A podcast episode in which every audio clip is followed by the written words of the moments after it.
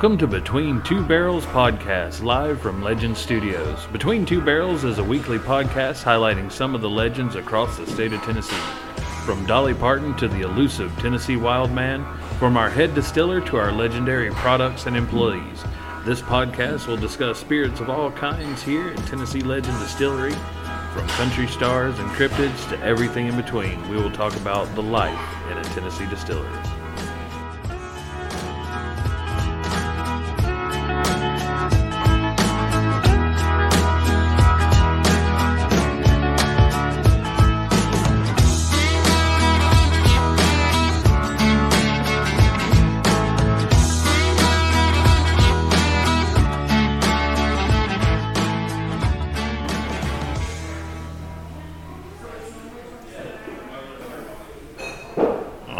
Right, and greetings, all you legends, and welcome to another episode of Between Two Barrels.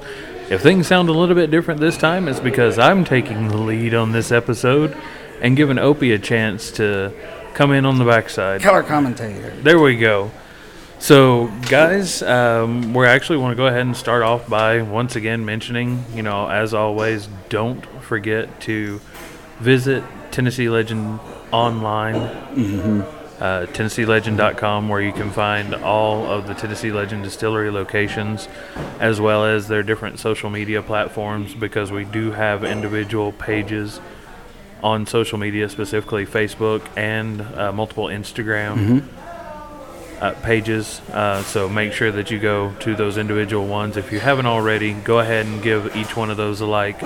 And eventually, we hope to be able to get everything consolidated like we are Yes. with Legend Studios and being able to get those multiple podcasts and platforms all condensed and unified down to a singular platform Absolutely. uh, that you can access uh, all of the other ones through that, Yes. that main portal.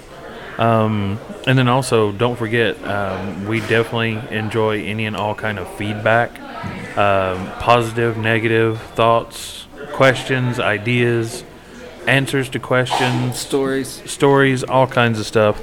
And that is going to be to the TLD Tube 23 at gmail.com. So make sure that you get any and all of those types of questions or anything like that sent over to that email. Mm-hmm. So, Opey, we are going to go ahead and do a little recap at this point.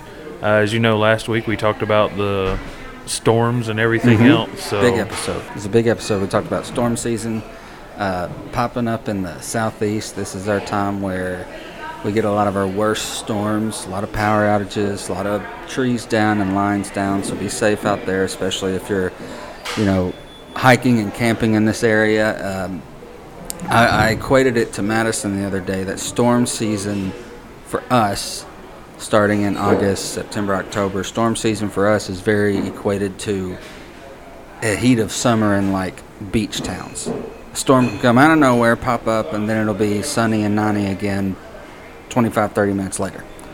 So that's kind of how it is here in storm season. So be safe out there. Um, uh, there's still a lot of trees being taken care of on a lot of back roads and power lines and stuff like that. Still from from the last from the time we talked about the tornado touchdowns. Uh, we also talked about the history and the ever-changing definition of the word spirit. that was very fun. It was fun. It was fun. I actually learned a lot doing the research for it. And funny enough, I wound up finding myself at home yesterday evening.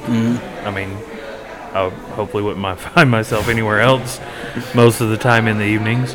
Um, but I was watching an episode of Modern Marvels, and the episode was on distillation and the history of distillation and stuff like that.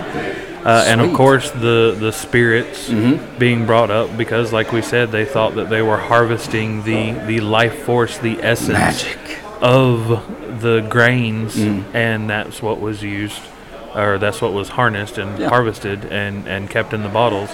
And something that I didn't know um, that was very fun and interesting that I did learn off that, and uh, uh, listening audience may find interesting as well, is that at one point in time, they were drinking more alcohol than water Oh no. because because the distilled spirits, that that distilled grain, that alcohol wouldn't breed bacteria or anything like that. So as people are on a homestead or traveling, anything like that, to be able to stay hydrated, they were drinking alcohol. Now, don't get me wrong, it wasn't as refined to as high of a proof Yeah. of alcohol as what we deal with today in Yeah. that aspect. Um, but yeah, they were doing drinking a lot of alcohol and also pouring the alcohol into their water supplies to be able to keep from bacteria and stuff like that growing in the water Pretty supply. Um, and and George Washington at Mount Vernon Mm. had eight or more copper pot stills and distilled wheat whiskey. The first president of the United States was a distiller. Yep. Wow. We'd need more distillers in our presidency. Yes, and it was a situation to where he actually invited people, not necessarily mandated, but Yeah. strongly encouraged and invited people to distill not just, you know, the grains and stuff Mhm. like that, but just the water and stuff in general, just so it could remove the impurities and Wow. made people more self-sufficient instead of having to depend on even he was trying to get people to not depend on the government at that point in time. I know. Like, the, what I love about Washington is is literally every warning he gave us as he was leaving his presidency, we ignored every Every single one of them. Just ignored them. Like a year later, we're just like, eh. Yeah, let's we do it our way. You know. Uh, we also talked about the elusive wild man, the Tennessee wild man, aka Sasquatch, for this these parts. Yep. Uh, had a lot of info about that. Uh, talked about a sighting you had, an experience you had. Mm-hmm. Uh, and we also have the contest, of course, Yes. that Again, we initiated.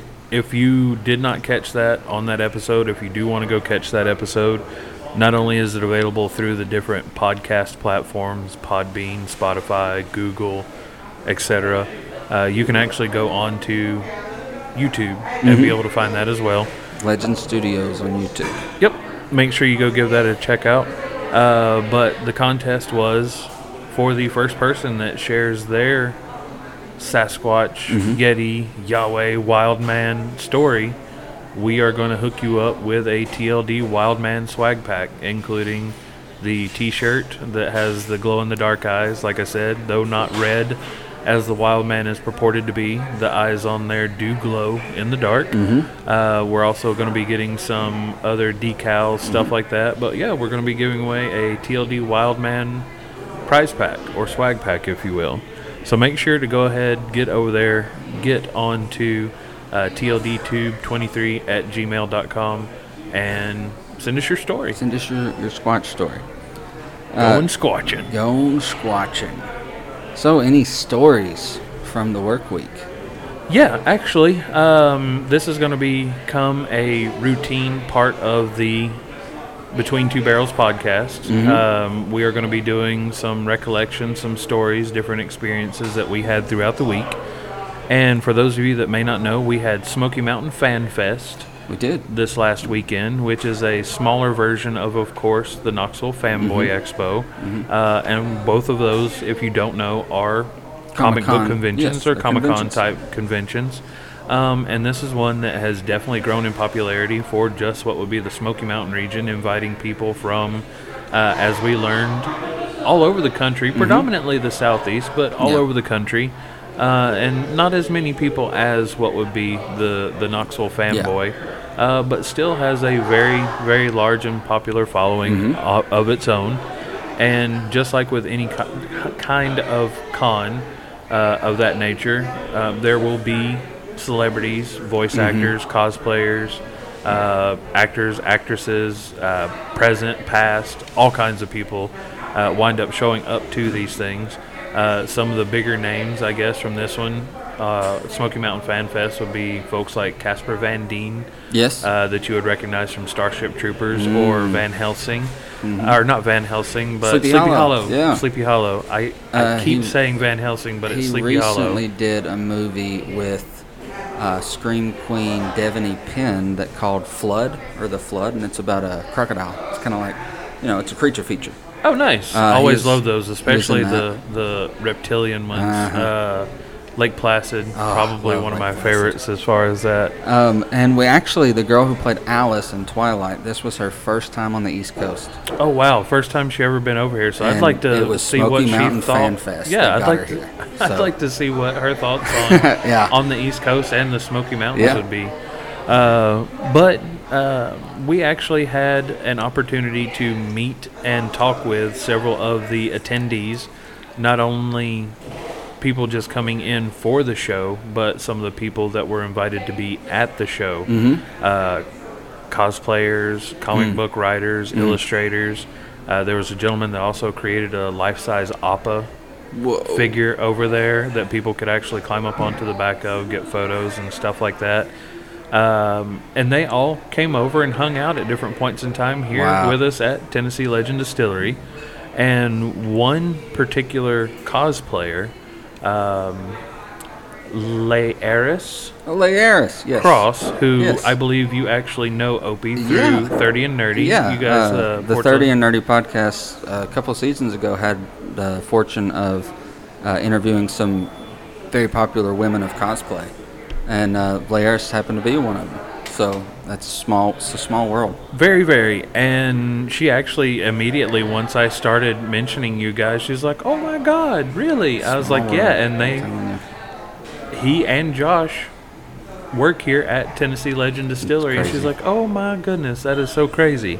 And you know how much of a, a, a out there person she can be. Yes. Um, she has started working on. They're actually getting ready to potentially release. I think the fourth uh, edition of a comic Mm-hmm. That an her and her husband, an yeah. original comic that her and her husband have been working on.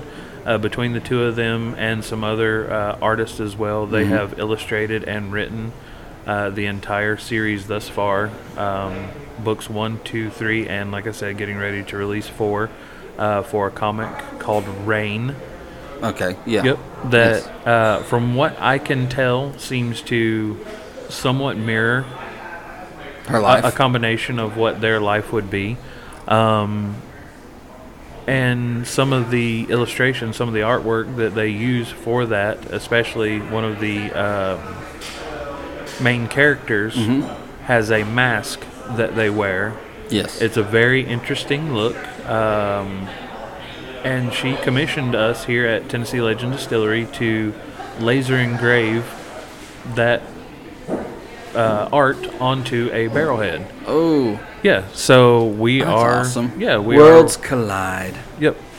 Um, it's I just fun that that, we had someone who has a, a rather large uh, social media following Mm-hmm. in the world of cosplay. Uh, she's a fantastic cosplayer. Uh, you know, a lot, and a, the, the thing that at 30 and Nerdy that, that we've always highlighted is the time and the handcrafting that these a lot of these cosplayers put into this stuff is it far surpasses hours that I would say I'm awake. Right. Like it's just it's insane. I'm like, golly. Oh, you ask. thousands of hours. Yeah, how many hours did you put into hours. this? And they're like, blah, blah, blah, and it's like, Well, this one how, suit I've been where, working on for a year and a half. I barely Yeah. sleep, and I'll go to work, and then I come home and I do I this do nothing passion but of this, mine. yeah. So it's just it's amazing. It really is. And Laeris is talented. Uh, can't wait to to see more of this this comic book that she has um, done. Um, and I can't wait to. I hope I hope I'm here when they come pick up the the barrelhead. Yeah. Um, for those of you that may be interested, just to go ahead and give you a little bit of a forewarning, there is some not safe for work material Yes. that is included in the comic. So if you do decide to check them out on their social media platforms, um, it would be Laeris Artsy stuff Mm-hmm. on Instagram.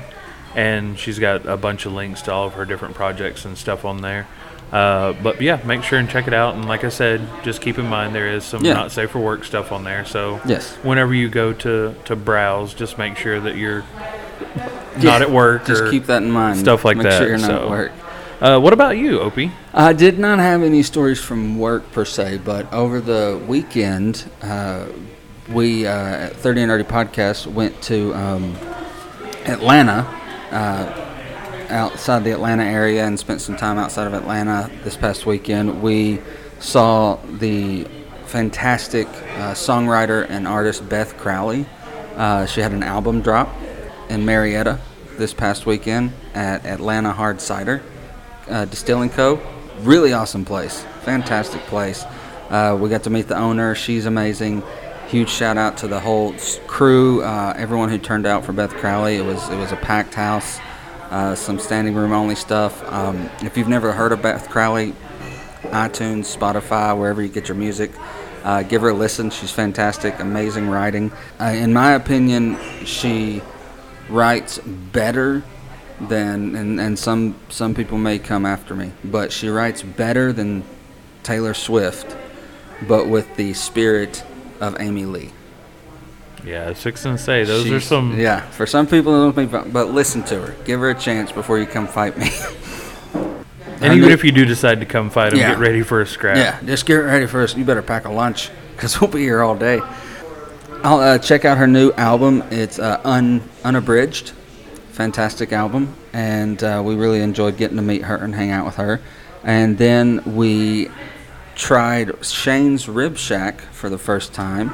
Uh, it's on Highway 81 in McDonough, Georgia, uh, uh, under new ownership. A good friend of ours just bought this this this restaurant. It's uh, I had the loaded buffalo fries, and holy crap, I was full and tired, and they were delicious, Fries. delicious. Oh, they're hot. They're hot, mild and hot sauce. Like just the flavor is is better than a lot of the the big chains of like wing places and rib places.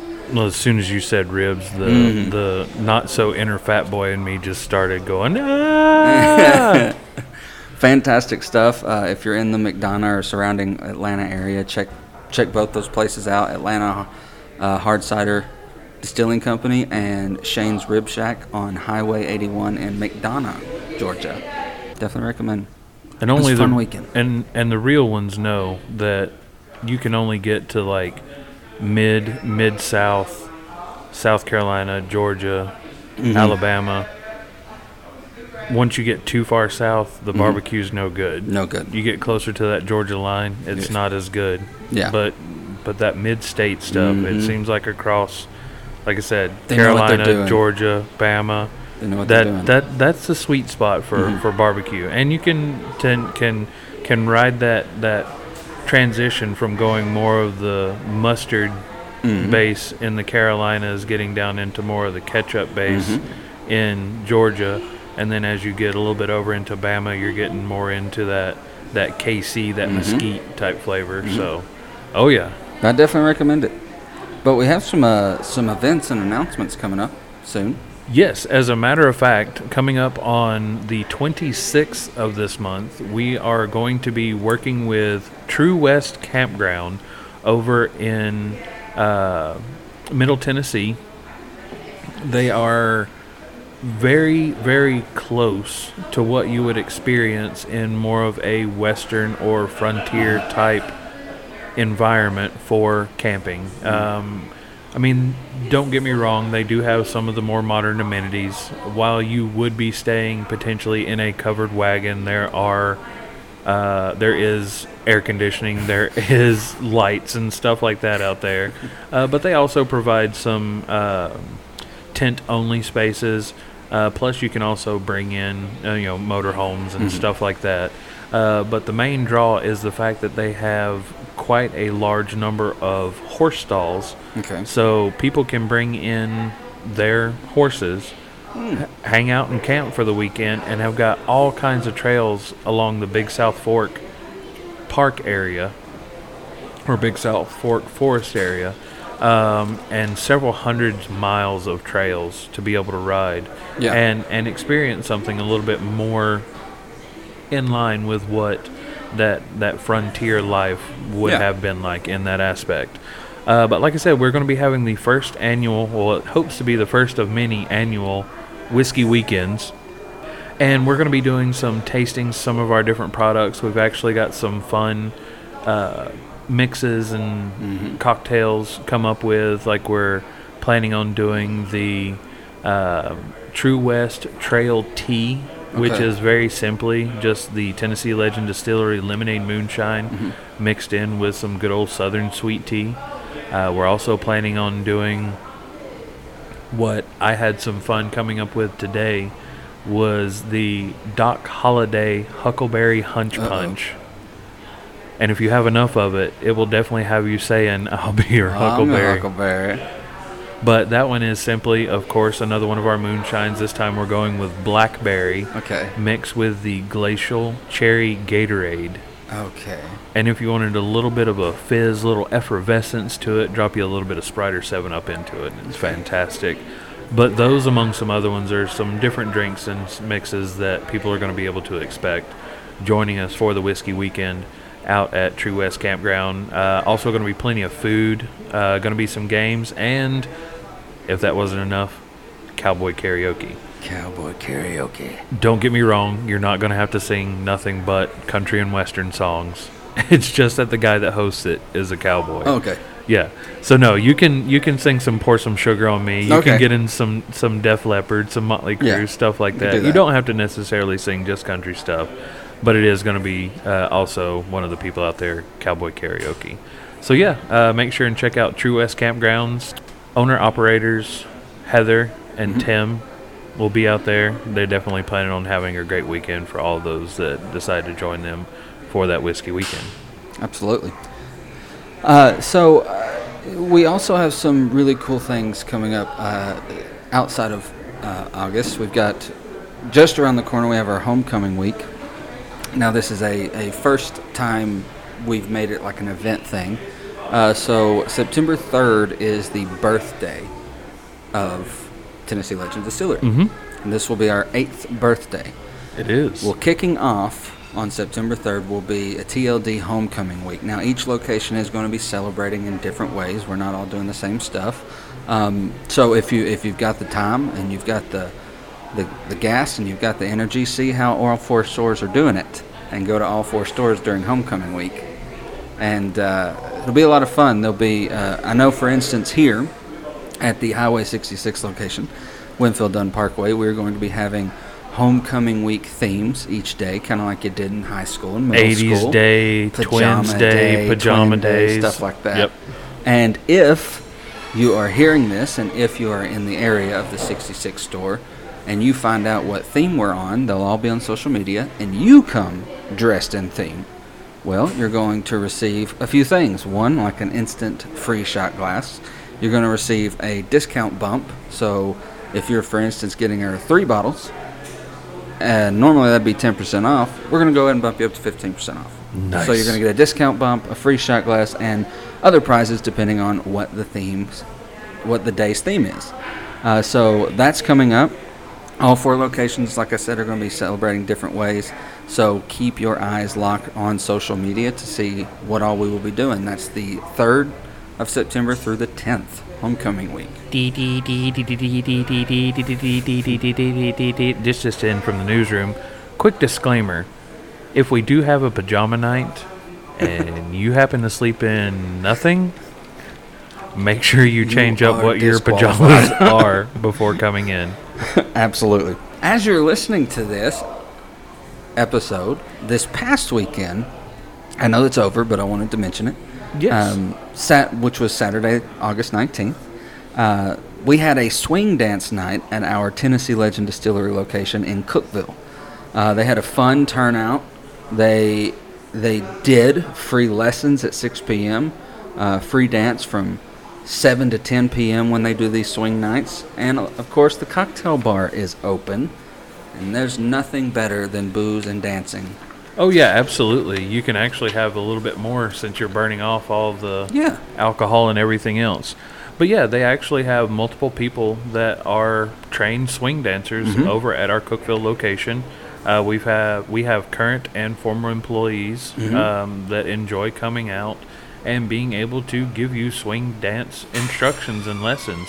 And yeah, most of the time, whenever they have these swing dance nights, they will have about an hour Mm-hmm. early in the evening. So if you want to get there before a lot of people start getting in there, Uh, if you're embarrassed or anything like that, really don't be. They make it a really comfortable environment. And regardless of skill level, they're not going to make you feel awkward or out of place or anything like that.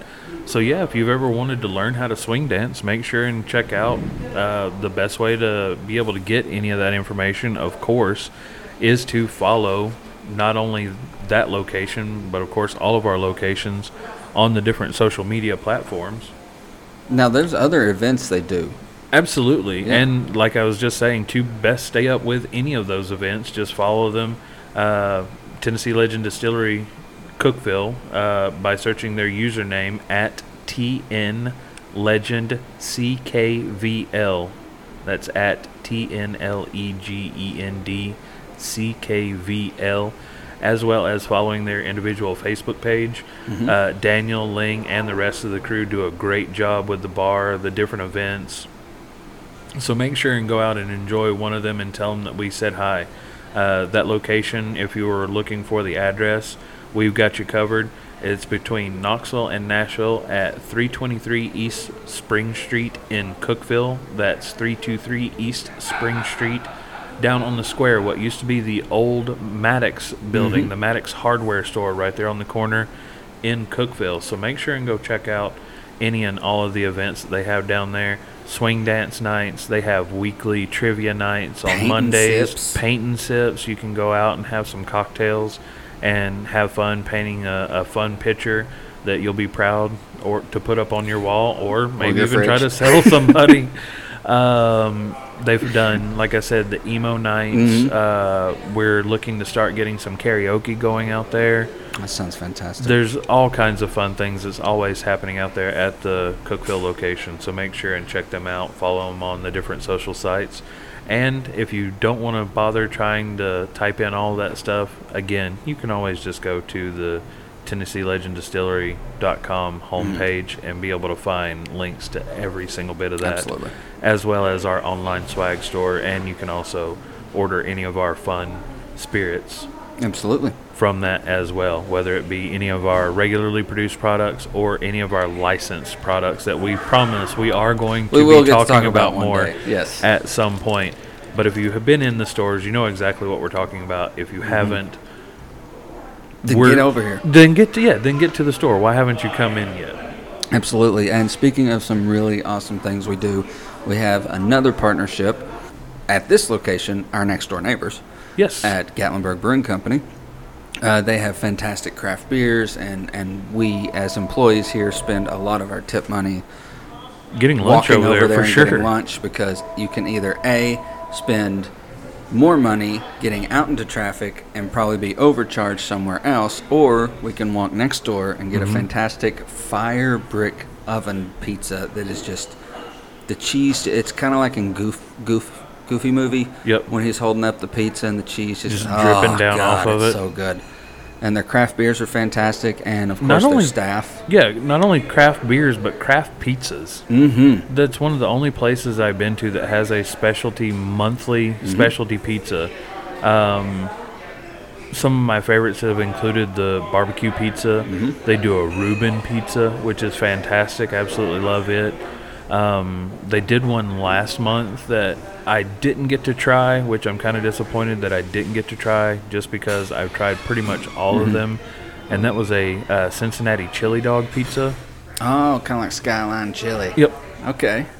And then this month they have partnered with a local restaurant called Roll On In, Oh, and they are no. doing a crab rangoon pizza.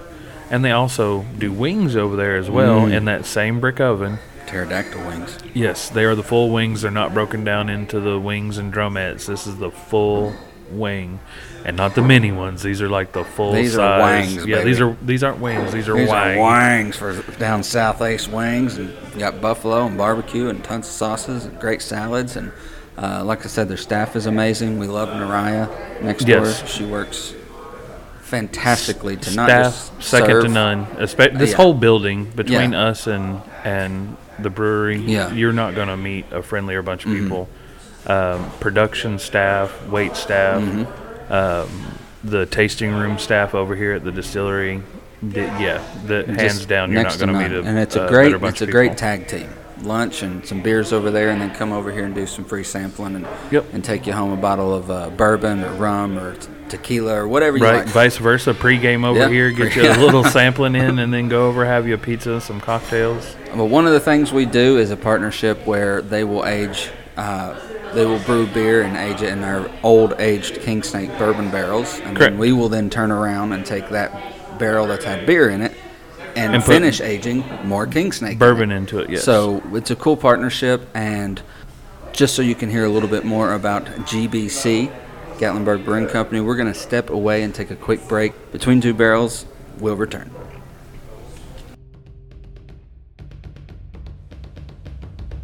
Craving cold craft beer and the best brick oven fire pizza in town? Check out our friends at Gatlinburg Brewing Company. With fair prices, a great staff, and carefully crafted brews, GBC is the place to be in your next visit to Sevier County. They have 16 crafted beers on tap with delicious personal pizzas, salads, and more.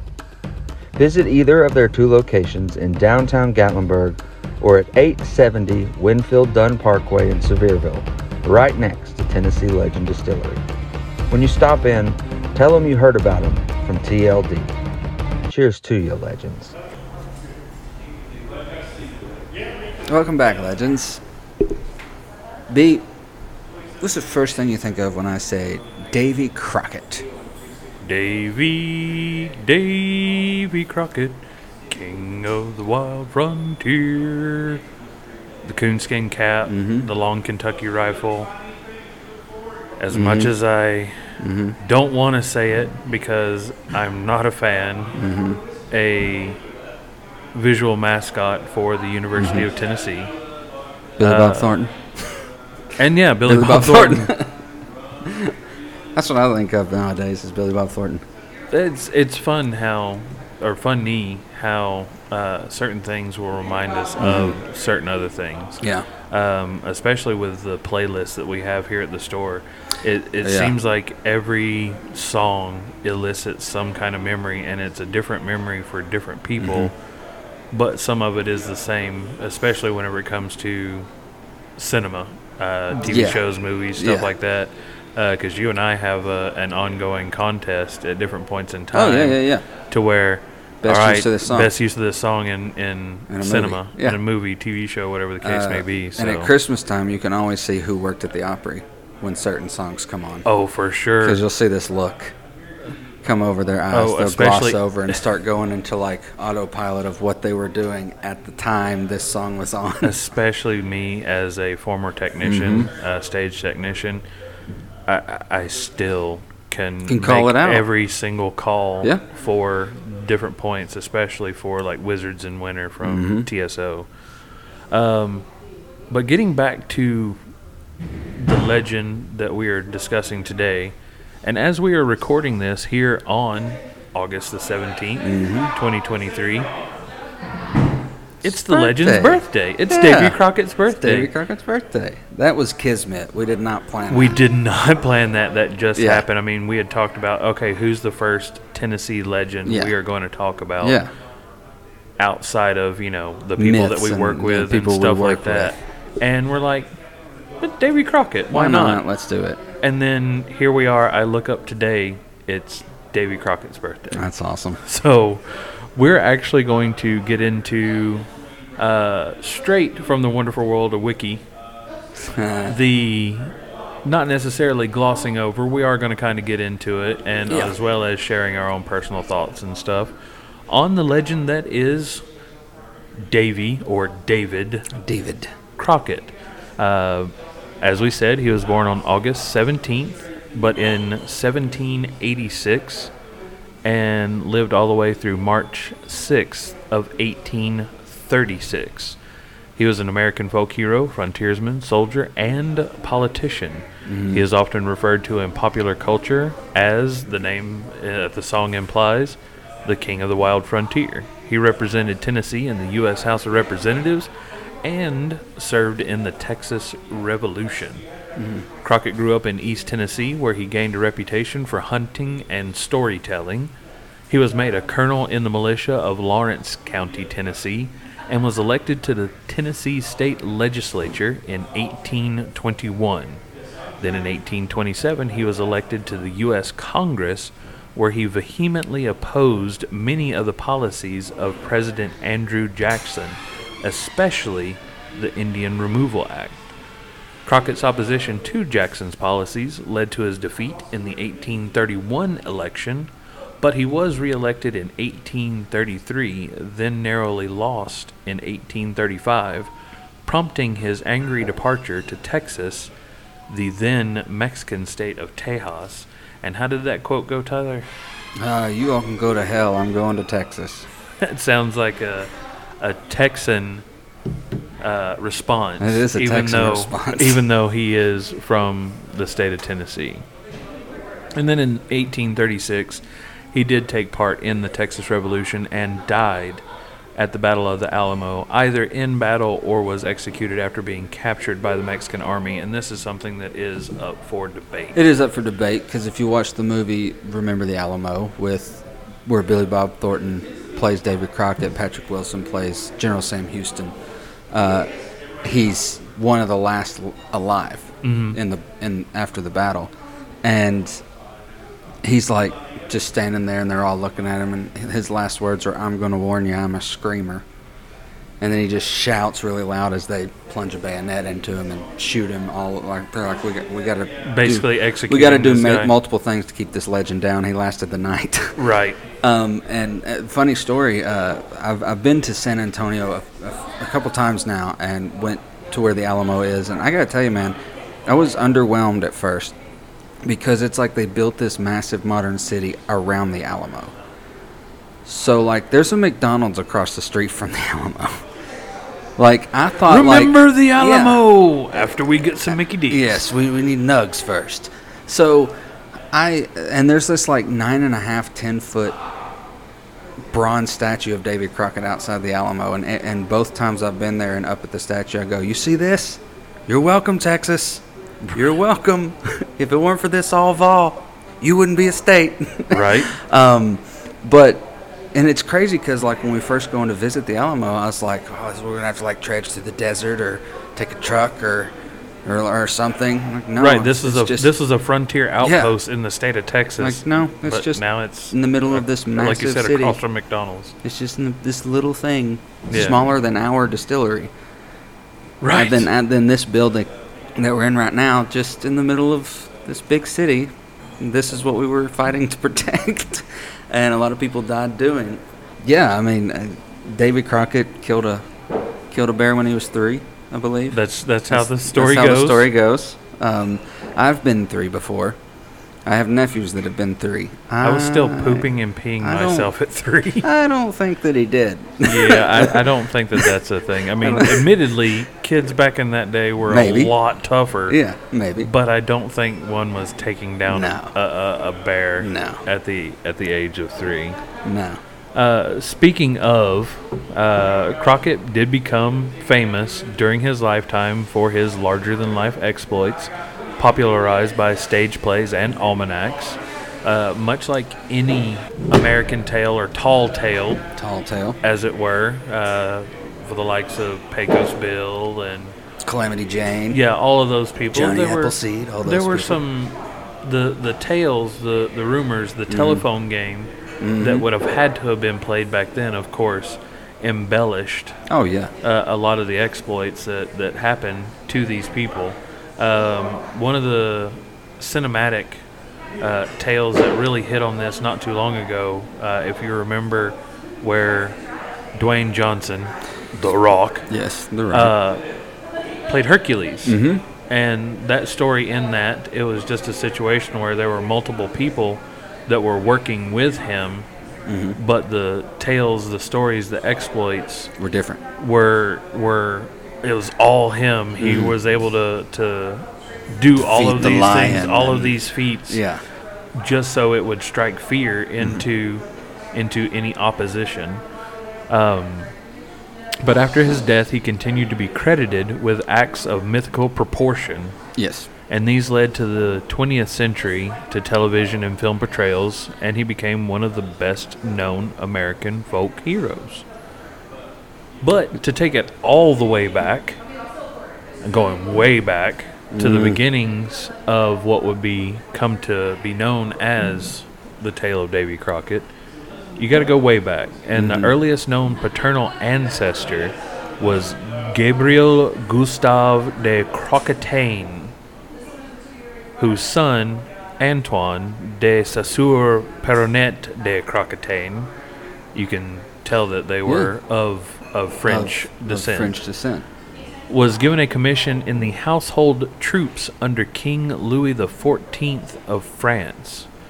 Antoine married Louise Dessay and immigrated to Ireland with her, changing the family name just to Crockett instead of Crocketagne, getting away from the French and mm-hmm. adopting a little bit more of a Irish Yes. surname. Their son Joseph Lewis was born and raised in Ireland, possibly being born, according to local tradition, near either Castlederg or Donemana, both villages in the northwest country of Tyrone in the west of Ulster. Joseph Lewis Crockett later married Sarah Stewart, who was also from West Ulster. She began in Ulster, Scot from just outside the village of Manor Cunningham in the Laggan district, uh, which is east of the county Donegal. Joseph and Sarah immigrated to New York, where their son William David was born in 1709. There he married Elizabeth Boulay, and then William and Elizabeth's son David was born in Pennsylvania and married Elizabeth Hedge. They were the parents of William, David Jr., Robert, Alexander, James, Joseph, and John, who was the father of the David Crockett that died at the Alamo. Lord, he has a lineage. Quite a bit of lineage dating all the way back to what would be uh, King Louis XIV of France. Good and then Lord. multiple generations from there before you actually get to what would be his parents. And then, of course, John, Mm-hmm. who is the father of David, was born in 1753 in Frederick County, Virginia. So his parents, um, what would have been uh, David and Elizabeth, Mm-hmm. um, had moved from Ireland to the U.S. Yes. and settled in Frederick County, Virginia. The family moved from Tryon County, North Carolina in 1768, and in 1776 the family moved to northeast Tennessee in the area now known as Hawkins County. John was one of the Over Mountain men who fought in the Battle of Kings Mountain during the American Revolutionary War. He was away as a militia volunteer in 1777 when David and Elizabeth were killed at their home near today's Rogersville by Creeks and Chickamauga Cherokee Indians led by War Chief Dragging Canoe. Hmm. It's an interesting It name. was very interesting. Wonder how you get that one apart from dragging a canoe, canoe. unless canoe's a metaphor for something. John's brother Joseph was wounded in the skirmish, and his brother James was taken prisoner and held for 17 years. Good Lord. David was born August 17th, as we mentioned earlier, 1786, and they named him after John's father, so he was named after his grandfather. Mm-hmm. And David was born in what is now known as Greene County, Tennessee, at the time part of North Carolina, close to the Nolichucky River and near the community of Limestone. Oh, hey, limestone. You little hint back to little hint back to the episode spirits, one. whiskey, Episode yep. one, yeah, uh. Kentucky bourbons and the limestone. John continually struggled to make ends meet, and the Crockett's moved to a tract of land on Lick Creek in 1792. John then sold that tract of land in 1794 and moved the family to Cove Creek, where he built a grist mill with partner Thomas Galbraith. Then a flood destroyed the grist mill and the Crockett homestead. Unfortunately, the Crockett's then moved to Mossy Creek in Jefferson County, Tennessee, mm-hmm.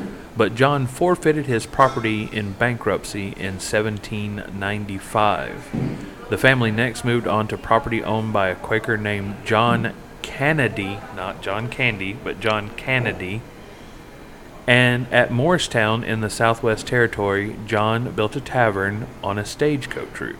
which is actually about 10 about 10 or 11 houses up on Morningside Drive where I grew up at in Morristown. That's so, fantastic. So Crockett's Tavern was was just a walking distance for It's it's been part me. of your childhood, Yeah. well, th- your entire life basically. Like we, we took a trip one time to elementary school and like we're going to tr- Crockett's Tavern and they're going to show us where to where to how to make butter and what they do. I was like, dude, Can we stop at my house? yeah, can you just drop me off when we're done? That's awesome, dude. I never knew that it was literally Oh, that yeah. close. That's insane. And then then you're hearing more about all Less of this than a stuff mile at from that my time. house.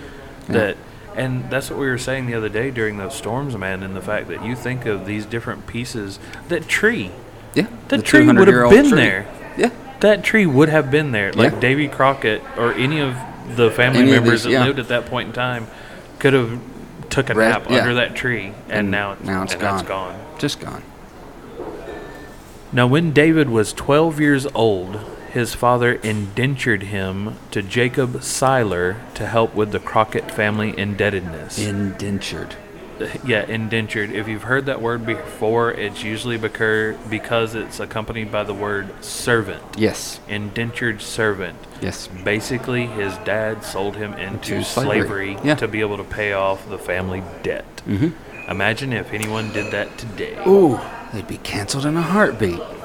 He helped tend Siler's cattle as a cowboy on a 400 mile, which would be a 640 kilometer trip to near Natural Bridge in Virginia.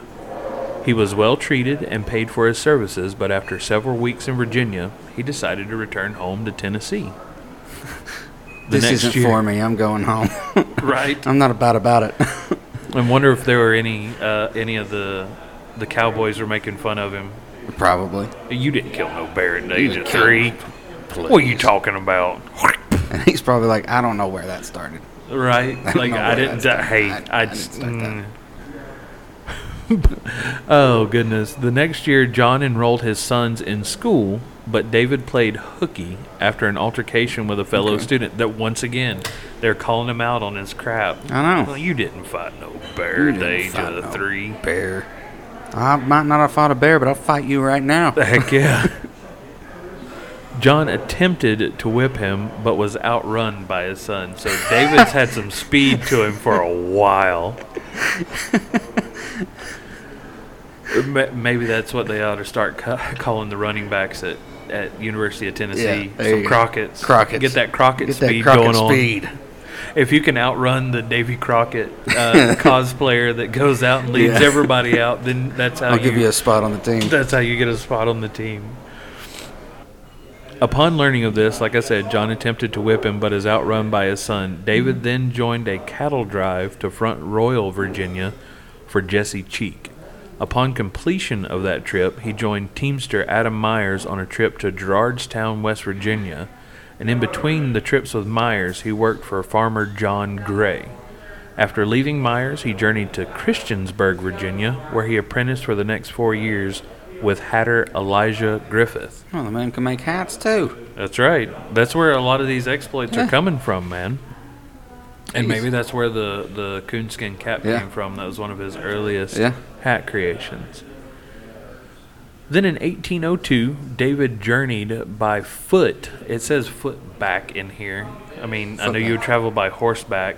Why would you be say you traveled by foot back? The the wonders of wiki. He walked. Yeah, in 1802, David walked to his father's tavern in Tennessee. Of course, what really makes this a Yeah. lot more uh, of, of an ex, you know, uh, uh, an exhibition or, or, or a thing is the fact that he walked from Virginia back to Tennessee. Yeah. So his father was in debt to Abraham Wilson for thirty six dollars. Today, that would be close to eight hundred dollars. So David was hired out to Wilson to pay off the debt. Once again, he got sold into slavery. Good lord. Later, he wound up working year. off right. Later, he wound up working off a forty dollar debt to John Kennedy, and then once the debts were paid, John Crockett told his son that he was free to leave. So his dad basically said, "All right, now that you've taken care of all of my debt, Yeah. go do what you want." Now you can do what you want. I mean, he did skip school a lot, so Right. He told his son that he was free to leave. David returned to the Kennedy's employment, where he stayed for four years. So the last debt that was owed to the Kennedys, he actually went back to those folks. He must have liked them. Worked out for a few more years. Hmm. Now we're going to get into his militia service. So this is getting more into the stuff leading up to what would be the Alamo. yes. Now, at this point in time, Andrew Jackson was appointed Major General of the Tennessee Militia in 1802. The Fort Mims massacre occurred near Mobile, Mississippi Territory, and on August 20th, 1813, and became a rallying cry for the Creek War.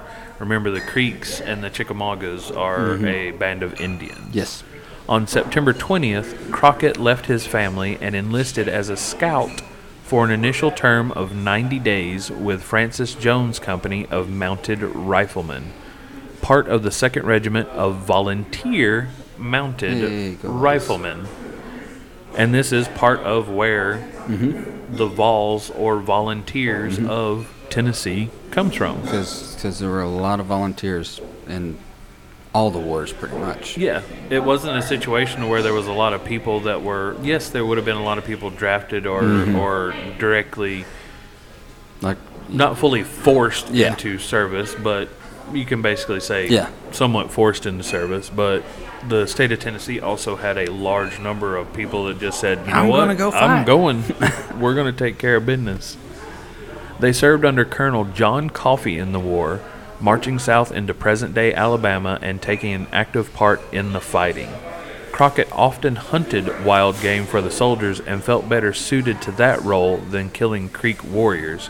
As we mentioned before, he was very adamant. He was in his- pro-Indian.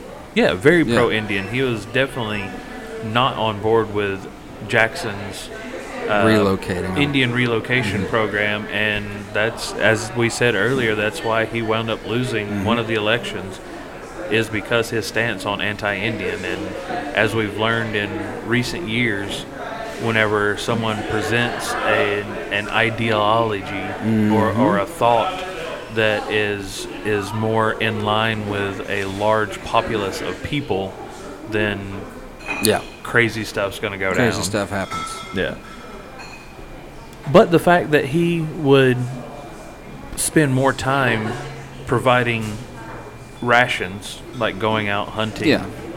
rabbit, deer, burr, Tennessee Whatever else. Sasquatch. Tennessee Sasquatch, Sasquatch, wild man, Tennessee Yeah. wild man. uh, to be able to help feed and nourish the troops that he was riding alongside. And he did that until December 24th, Christmas Eve, 1813. Uh, the War of 1812 was being waged concurrently with the Creek War, so 1812 and the Creek Indian War was going on at the same time. And after the Treaty of Fort Jackson in August of 1814, Andrew Jackson, now with the U.S. Army at that time, wanted the British forces ousted from Spanish Florida. Well, they they caught the bloody British in the town of New Orleans. Fired their guns, British kept running. Wasn't as many as it was a while ago. That's really speaking of legend. That's a song. That's That a is legendary song, and we're actually in that time frame. We're Yep. talking about where the song came from. Yep. And if you haven't heard it in a while, make sure and go listen Yeah. to it because it's a good one. It is. and asked for the support of the Tennessee militia. Mm-hmm. Crockett reenlisted as a third sergeant for a six month term with the Tennessee Mounted Gunmen under Captain John Cowan on September 28, 1814. Crockett's unit saw little of the main action because they were days behind the rest of the troops and were focused mostly on foraging for food. Crockett returned home in December. He was still on a military reserve status until March 1815, so he hired a young man to fulfill the remainder of his service. At least he didn't sell him into slavery like his Yeah, he dad actually done hired him. He him. actually hired someone. Said, "Hey, you want to go do this for me?" Yeah. Then in 1817, Crockett moved his family to new acreage in Lawrence County, where he first entered public office as a commissioner, helping to configure the new county's boundaries. Hmm. On November 25th, the state legislature appointed him county justice of the peace. So he was the local JP for Lawrence County. And then on uh, March 27th, 1818, he was elected lieutenant colonel of the 57th Regiment of the Tennessee Militia, defeating then candidate Daniel Matthews for the position. They elected their higher Military, ranking yeah. military people. Mm-hmm. Just like And since this was the militia, this wasn't like, you weren't paid. yeah, You weren't like, oh, they work every day at a certain base. These were like, if you're called up. yep. And then he was like, "You're gonna lead us, buddy." Mm-hmm. Wow. Could you imagine being caught for like a drunken disorderly? And they say, well, we're going to take him to the justice of the peace. Well, who is it? David Crockett. Oh, man. I've heard about him. He barehanded a bear at the age of three. yeah, come on. what is? oh, what am I gonna what do? am I going to do? By 1819, Crockett was operating multiple businesses in the area and felt his public responsibilities were beginning to consume so much of his time and energy that he had little left for either family or business. That led him to resign from the office of Justice of the Peace and from his position with the regiment. That wouldn't last all that long. Just a couple of years off after having fought with the Tennessee militia multiple times, sold into slavery by his parents, working off his family debts, killing bears at the age of three. In 1821, Jeez. Two years after he's like, you know what, I've had enough, I need to chill. Two years later, he resigned as commissioner and successfully ran for a seat in the Tennessee General Assembly, representing Lawrence and Hickman counties. So this might have been the first of like the district Yeah, districts. districts, the beginning of districts. Okay. Because I was about to say, how can he represent multiple? Right. So yeah, this would have been going Yeah. into the uh, things being broken down into districts Okay. or different areas broken down Okay, into yeah. districts. It was this election where Crockett honed his anecdotal oratory skills. He was appointed to the Committee of Propositions and Grievances on September 17th, 1821. The Committee of Propositions and Grievances. That So boring. it's it's a committee of hey, we want to try this or Yeah. this makes me mad. My neighbor's dog keeps going on my lawn. Oh, God. Is that something that's still around? Like is there still a HOAs and stuff? department? I guarantee you there's a depart- department of grievances. Wait, is that what the HOA is now? Is Well, that what it started that, off it's what it as? started off as, yeah. As the committee of propositions but yeah, and I think, grievances. I think every every town has a, a in like their local courthouse or whatever has a a panel of grievances, whether it be like their fence is technically on our property or you know they play loud so music that's now on Friday just what would nights be or uh, civil court. civil courts. Yeah, Okay.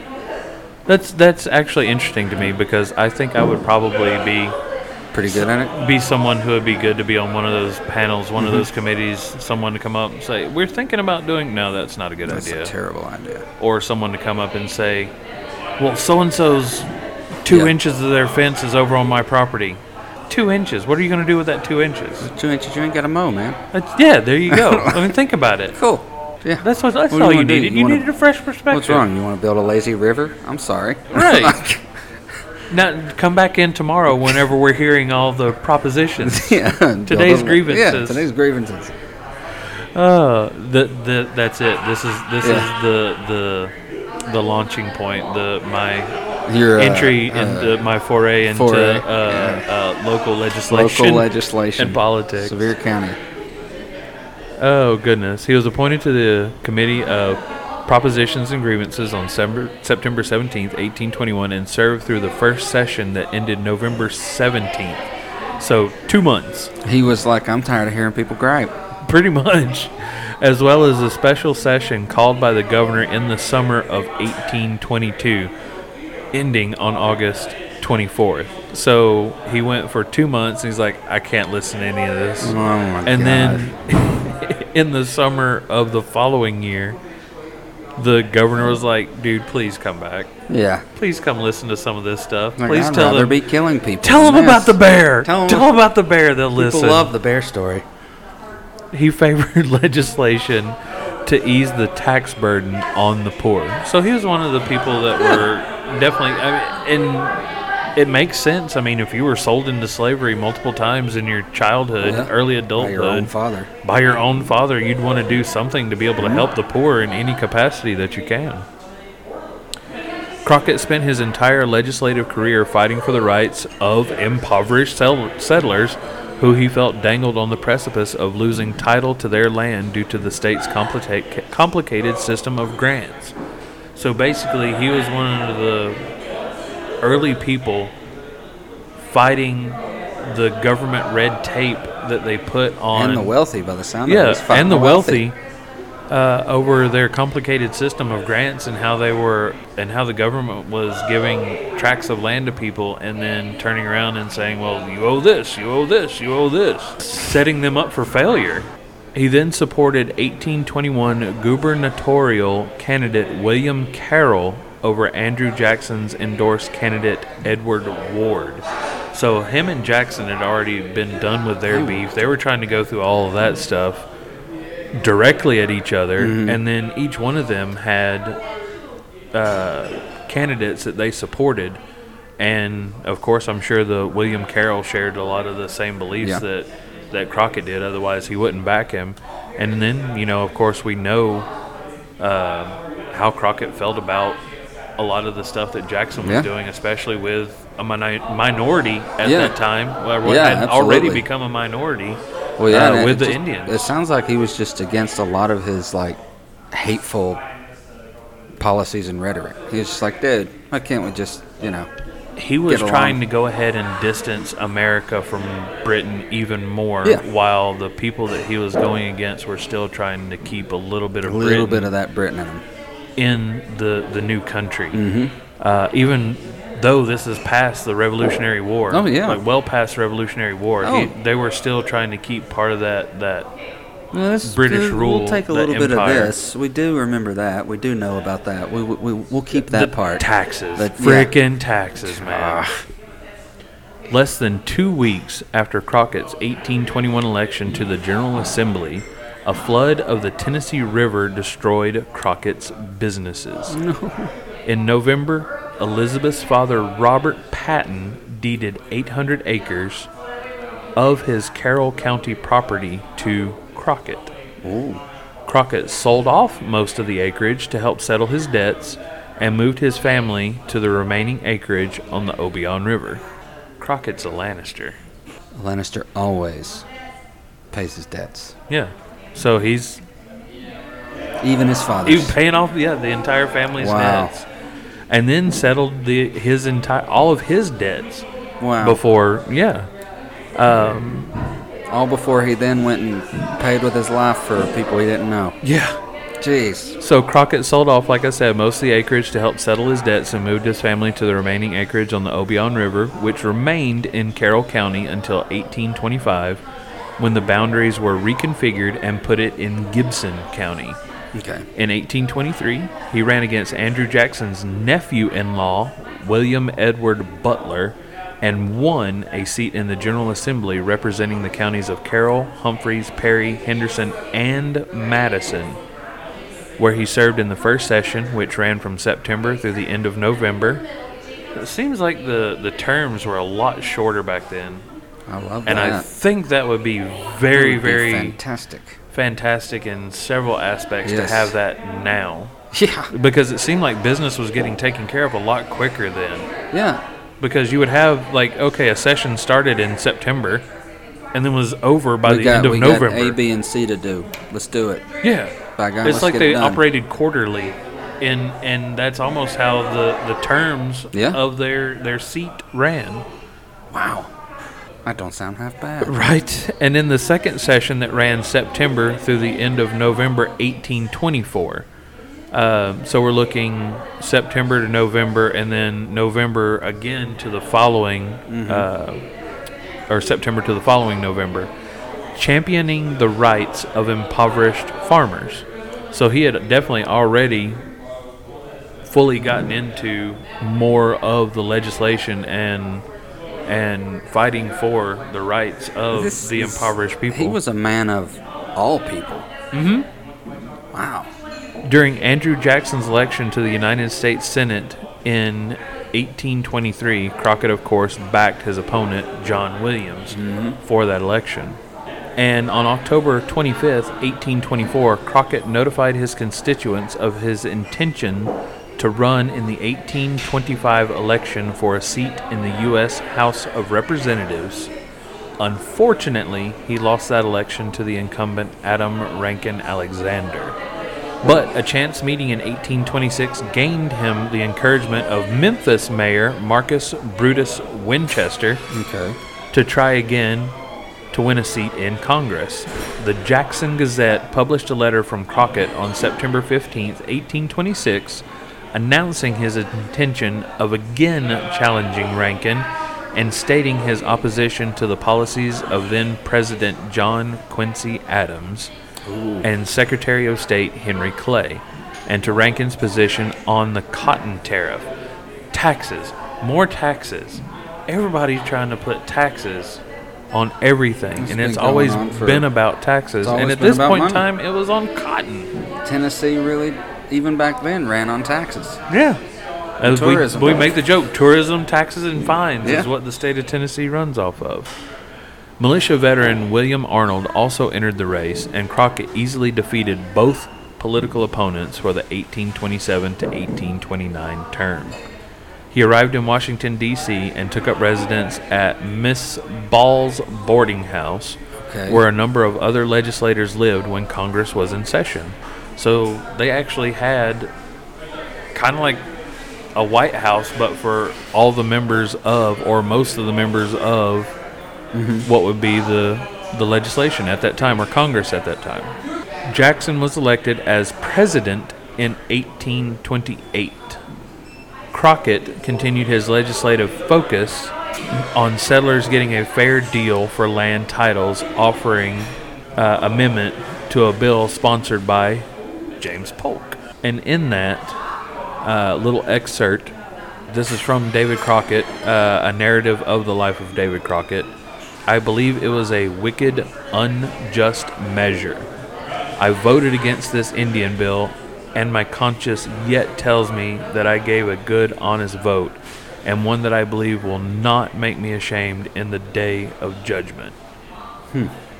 So basically, he's like, at that point in time, he's saying, I feel good about what I'm doing. I'm trying to fight for the people who were here before we even came here, and I'm trying to fight to keep that sort of British rule, that overtaxation, Yeah. from happening to my people, as well as these people that we have just run off of their land. And whenever it comes down to Judgment Day, I'm standing at the pearly gates. Peter looks at me and says, What'd you do with your life? I got no problems telling him exactly what I did with my life. I love that. Crockett was then reelected for the 1829 through 1831 session, once again defeating Adam Rankin Alexander. As, like I said, he introduced H.R. 185 amendment to the Land Bill on January 29, 1830, but it was defeated on May 3rd. On February 25, 1830, he introduced a resolution to abolish the United States Military Academy at West Point, New York, hmm. because he felt that it was a public money going to benefit the sons of wealthy men. Crockett tried to get West Point knocked out because basically it was Favoritism. favoritism, yeah. Yeah. He spoke out against Congress giving hundred thousand hundred thousand dollars at that point in time. Now let's do this math. If what was it, thirty six dollars Yeah. was Like 800 seven hundred $750 fifty dollars then. our time. Okay, so what's the difference between those two? Thirty six dollars to seven hundred fifty dollars. $714. Now multiply that by sixty-six thousand. 47 million one hundred twenty-four thousand. So, at if this were today, Congress would have been giving the widow of Stephen Decatur. What did you just say? Like seven hundred fifty million dollars. Yeah. Jeez. And he was opposed to it. He opposed Jackson's 1830 Indian Removal Act and was the only member of the Tennessee delegation to vote against it. Like all of the other Tennesseans are like, eh, yeah, let's get the Indians out of here. Crockett was like, no, bro, this is their land.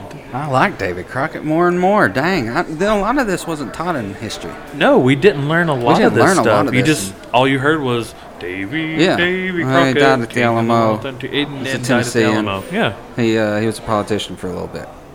That's all you learned. Yeah, and this type of stuff. I mean, it it almost pisses you off in the fact Yeah. that you don't get to learn Well, that what type the of heck? stuff This is fantastic stuff. because this would this would definitely lead you down a different life path than what Yeah, that mainstream would. yeah. yeah. Want you to go down. Cherokee chief John Ross sent him a letter on January 13th, 1831, expressing his thanks for Crockett's vote. His vote was not popular within his own district, and he was defeated in 1831 election by William Fitzgerald. Crockett had run against Fitzgerald again in 1833 election and was returned to Congress, serving until 1835. Okay. On January 2nd, 1834, he introduced the Land Title Resolution, H.R. 126, but it never made it as far as being debated, debated on the House floor. And unfortunately, he was defeated for re election in the August 1835 election by Adam Huntsman. And this is where he went. You know what? Right. I'm going to fight Santa Anna. But eh, it, it, basically, yeah. I mean, he turns around and he's like, I can't get anything done fighting the people who are supposed to have my back as having dealt with a common enemy in Yeah. The British rule. Yeah. And here we are trying to form a new country, and all of you jackoffs are doing the same thing that we tried to get away from. Yeah. And is he said, "The hell with it. Yeah. I'm going to help some people that I can help." And then in this, like every time he tries to do something that is not copacetic, that's not part of that mainstream ideology, that in this aspect is still Oh, following that full on Yeah. British rule at Yeah. that point in time, he's canceled. yeah. Basically, I mean, he got this was early cancellation. I mean, he got canceled from being able to take any kind of office David anytime Crockett that he was canceled for being a progressive person. Yeah, David. Yes, it- to put it in today's terminology and as blunt as possible, Davy Crockett was canceled in politics because of his progressive and forward thinking. Whenever it comes to people who are impoverished and people of minorities. Wow. Yeah, like I said, this is not taught in high school, No. middle school, or elementary school. This stuff's not taught. During his last term in Congress, he collaborated with Kentucky Congressman Thomas Chilton to write his autobiography, which was published by E.L. Carey and A. Hart in 1834 as a narrative of the life of Davy, Crockett written by himself. And he went east to promote the book, and then in 1836, newspapers published the now famous quotation attributed to Crockett upon his return to his home state. I told the people of my district that I would serve them as faithfully as I have done. But if not, they might go to hell, and I would go to Texas. I'll go to Texas. There it is. That's the quote. I love it.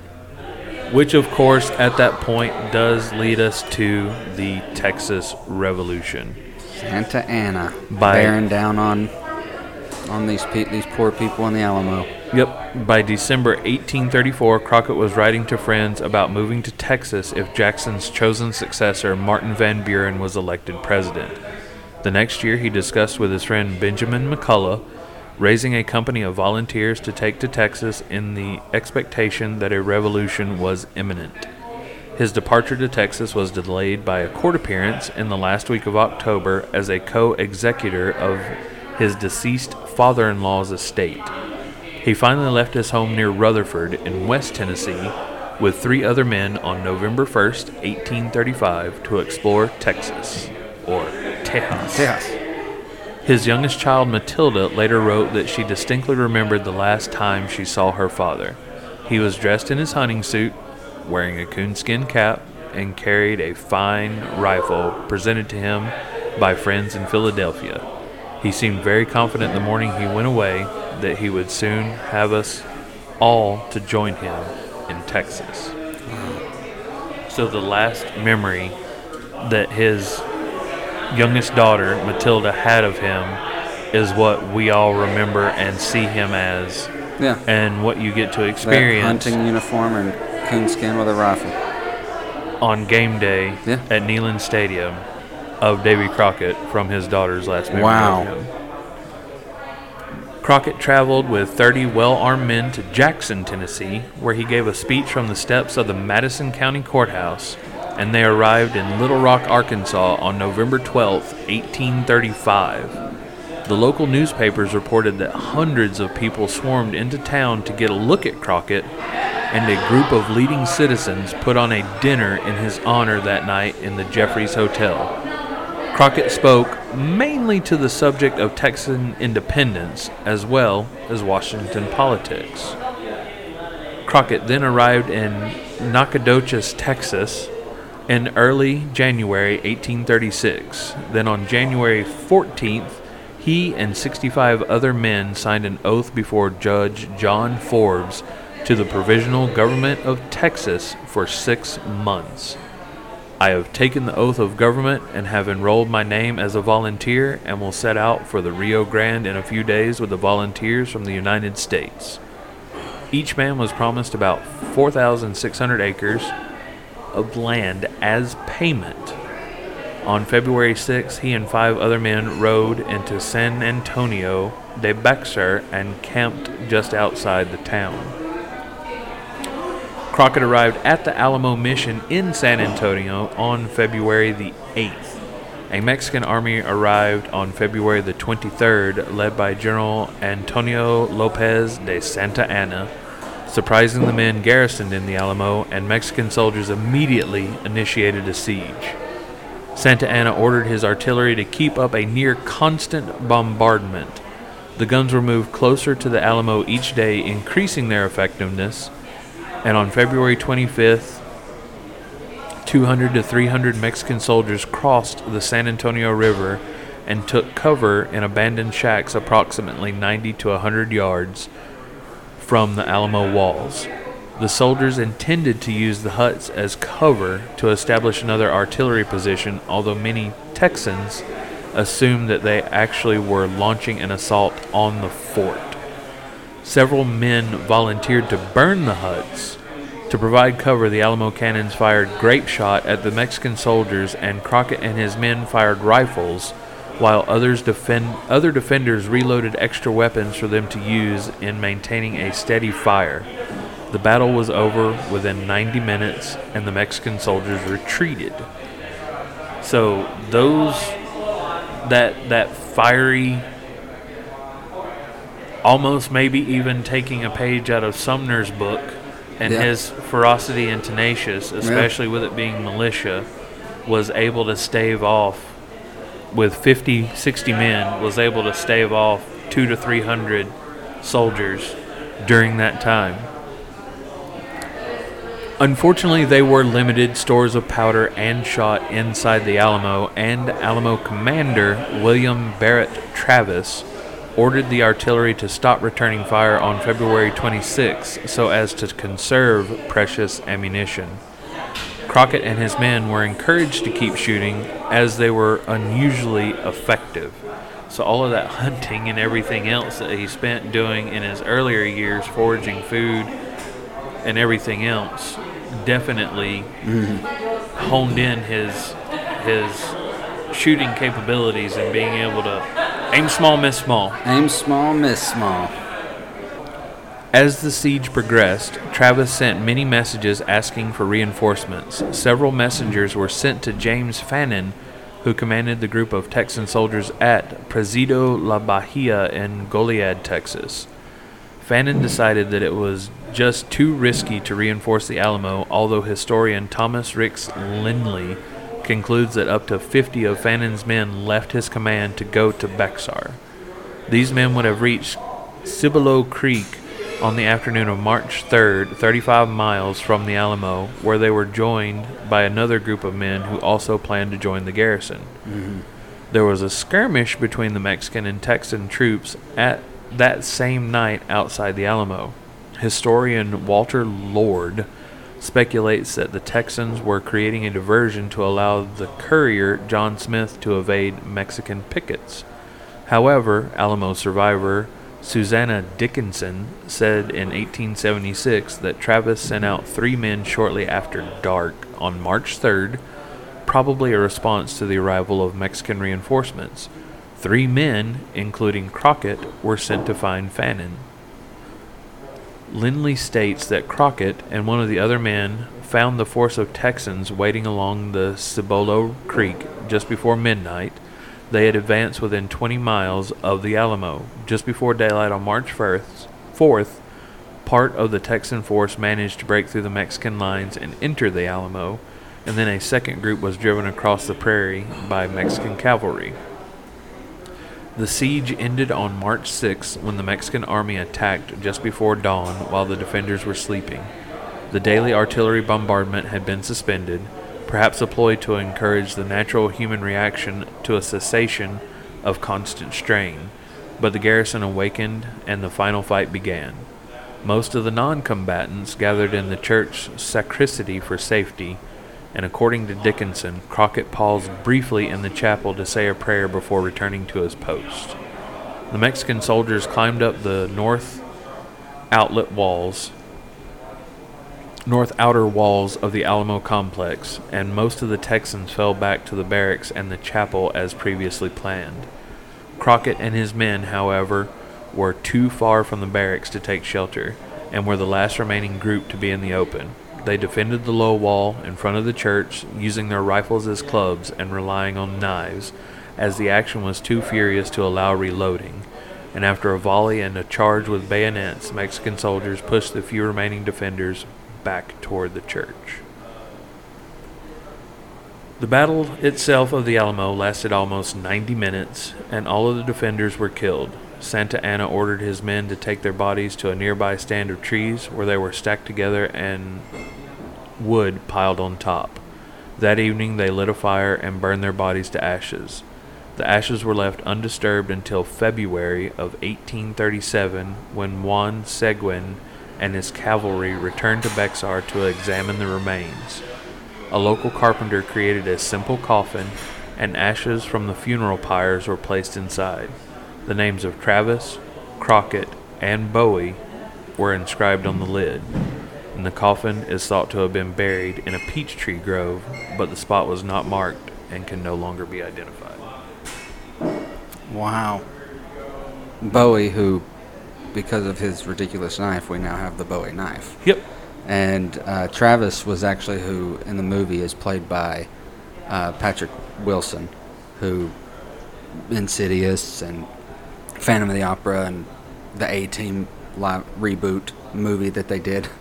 Uh, Houston was played by. Uh, oh, who played Houston? Dennis Quaid played Houston in the movie. Uh, wow, so they're saying that you can't find it today?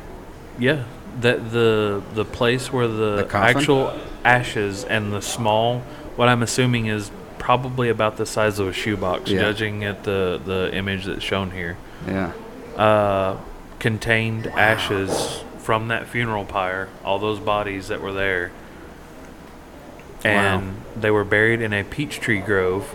I don't how many peach tree groves have been in that area or any area around there that have come and gone so Oh, yeah. and nothing can be identified or anything like that That's crazy. anymore so like i said there is some controversy There is. concerning crockett's passing um, was he actually part of that funeral pyre or was he captured and taken prisoner by santa anna But according to this, all that is certain about the fate of David Crockett is that he died at the Alamo on the morning of March 6, 1836, at the age of 49.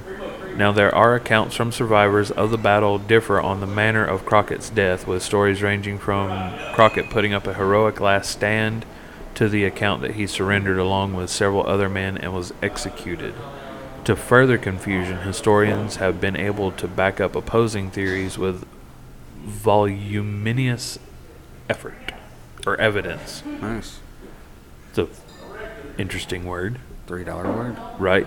The popular mythology of Crockett's death in American culture is one of a heroic last stand, a tale that is backed up by some historical evidence. For example, a former African American slave named Ben, who had acted as cook for one of Santa Anna's officers, maintained that Crockett's body was found in the barracks surrounded by no less than 16 Mexican corpses, He took them down in a final. Mm-hmm. Wow!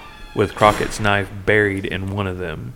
There is, however, historical evidence countering the popular myth with stories of Crockett's surrender and execution circulating as far back as just a few weeks after the battle. So it seems like people on the the opposing side, on Santa Anna's side, Mhm. are wanting to continue that, that legacy that, That there was this legendary the, final. the legendary he- final battle. he fought and to the death. Yeah, but the people on the the home team yeah. seems like they, they want to brush it away.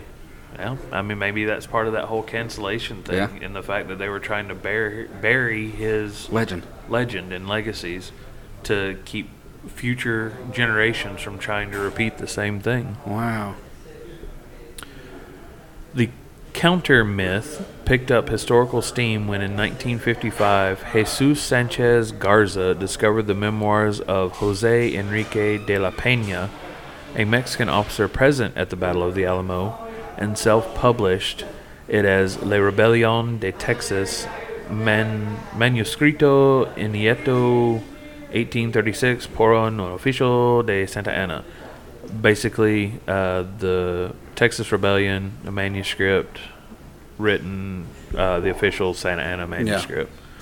Uh, Texas A&M University Press published the English translation in 1975 with Santa Anna in Texas, a personal narrative of the revolution. So my translation was pretty close. Pretty close. Um, the English publication caused a scandal within the United States as it asserted that Crockett did not die in battle. so at the time, So he may still, like, he might have lived as a prisoner for. no, no. Uh, I think what they're saying is a situation to where he may have surrendered and then was executed Okay. on that day, as opposed So the two to stories fighting are it out, either fought it out to the last breath or surrendered. surrendered and was One of the two things anyway. happened. but it flipped much like politics and stuff Mhm. like that do repeatedly or have done Oh, in yeah. the past um, it now this is a situation to where this comes out 100 years later Mhm. and now it's the home team saying no he was he Yeah. he, he died fighting off He died brave. yeah, uh, 16 men with Yeah. one his knife buried in one of them's chest. And then the the opposing side are saying, "No, no, Nah. he surrendered. He was a little yeah. He was a punk. yeah, a little punk." Yeah, right.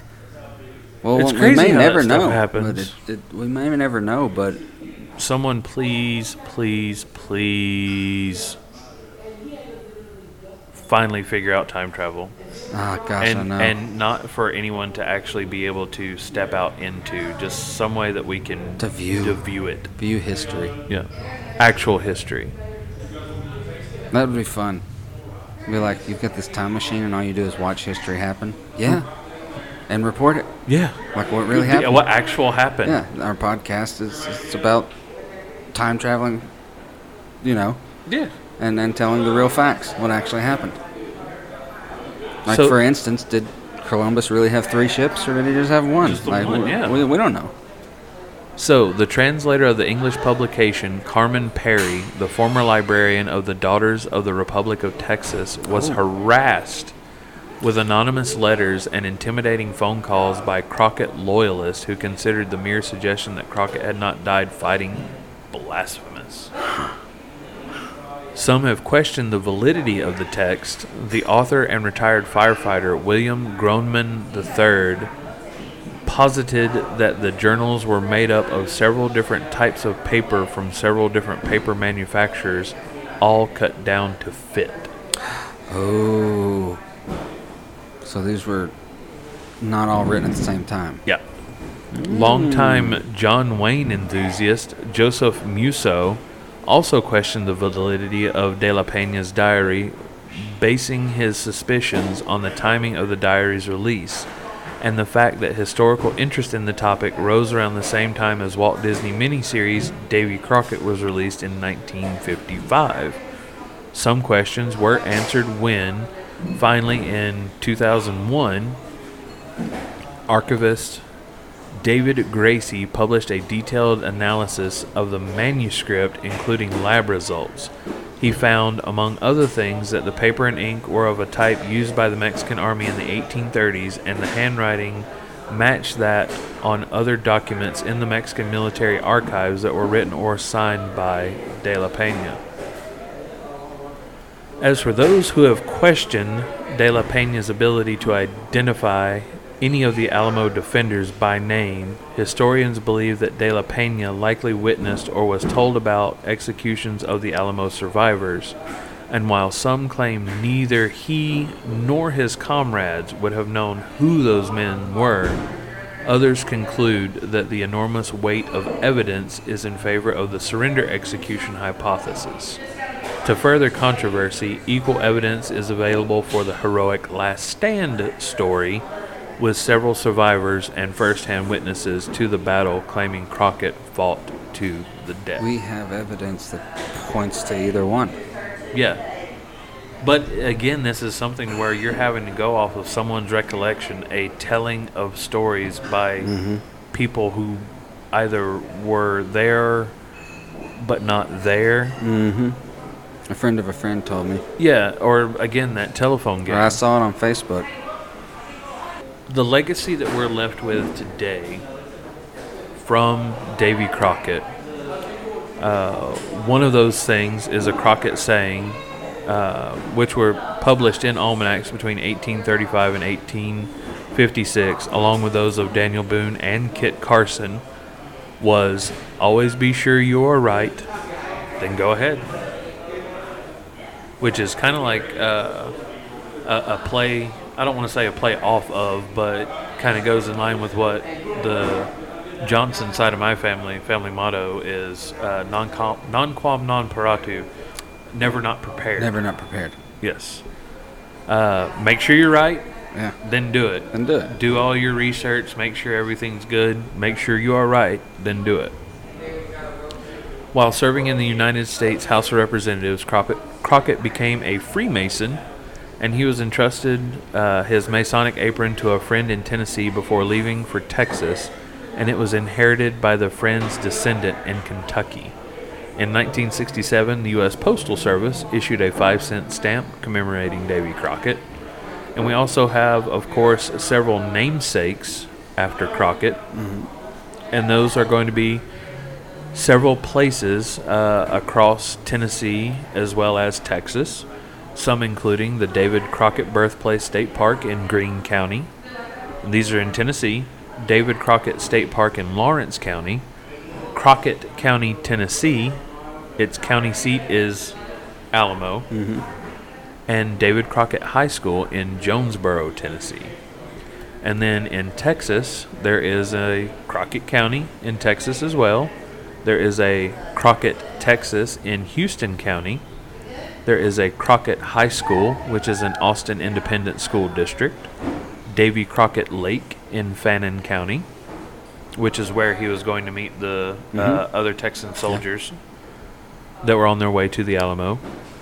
Davy Crockett Loop at the Prairie Prairies and Piney Woods Wildlife Trail.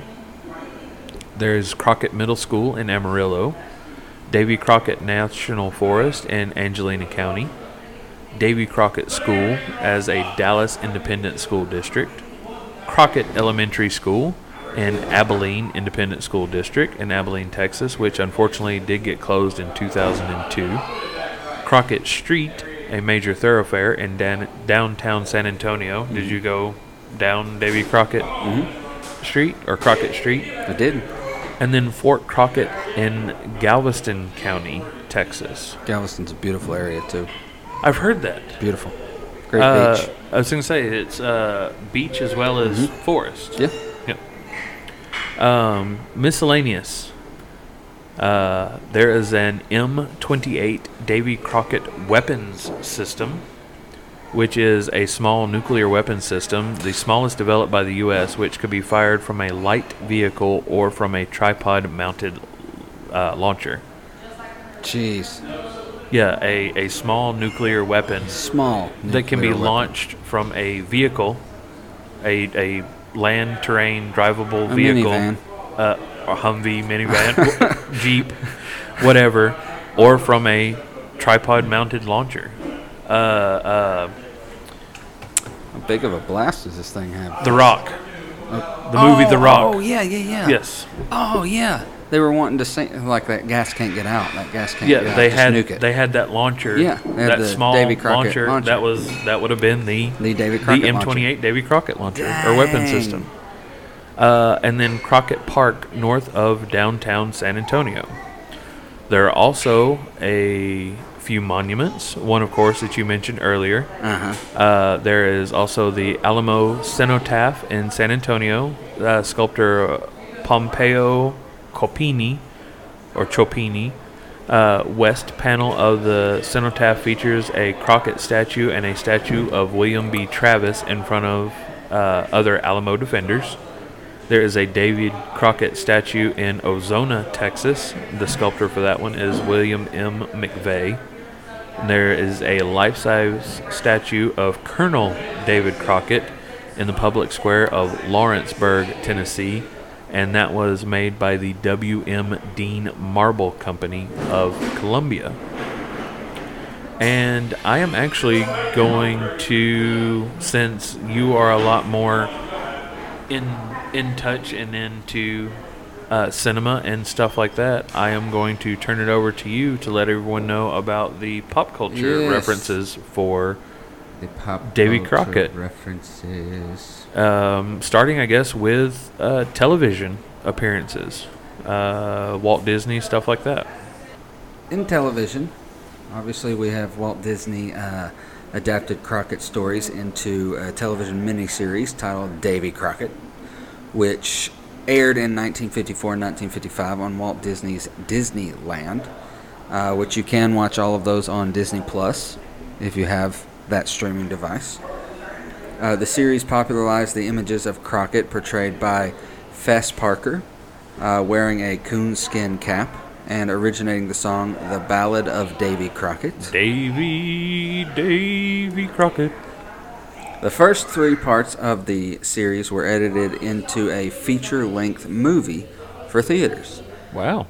Crockett's stories were adapted by French animation studio Studios Animage into a 1994 animated series titled Davy Crockett. A 2009 episode of Mythbusters tested whether Crockett could sp- split a bullet in half on a blade of a of an axe 40 yards. Concluded that it would indeed be possible to do so because Yeah, they were taking his that stories. 50 cal, Yeah. 50 cal round shot Mhm. bullets, and at 40 yards would be able to split. I mean, I'm sure he was just firing the the bullet at Mm-hmm. Yeah. an axe at an axe instead of throwing there. an axe at, Yeah. at a bullet. or trying to hold an axe while someone else fired the. No, that's that's a magic trick. That Mm-hmm. Yeah. yeah. Yeah, that's a magic trick. But no, it was a situation where they were the the axe itself was stationary. It was held in place, and they were firing. Because I remember this one. Yeah. They were actually firing the musket round yeah, at the axe head, and it, plain as day, as soon as it Splits. hit, it just split it in two, and you see it. and he he was he's he was known of doing that kind of stuff to kind of prove, you know, aim small, miss small. Yeah. You know, The bear story not might not be a thing, but but the I- aim small, miss yeah. small. I can I can do that. a thing. Yeah, like it's and plus like he was known to use less ammo than everyone else. He was known for hitting his targets. Way Oh, easier way, his efficiency was through. You and I, I think go- that's because he's a hunter. Yeah, That's you and a I hunter. go back to, to playing some Call of Duty, some Absolutely. Black Ops. You get Absolutely. the efficiency where you Yeah. drop two to three people with a single round. Yeah, I absolutely. mean, he was doing that type He of stuff. he was just Maybe he shot at an axe hmm and was able to split it and kill two people. kill two once. people Ah, at once. That's sick. Dude, So in films, he has been played by many uh, people.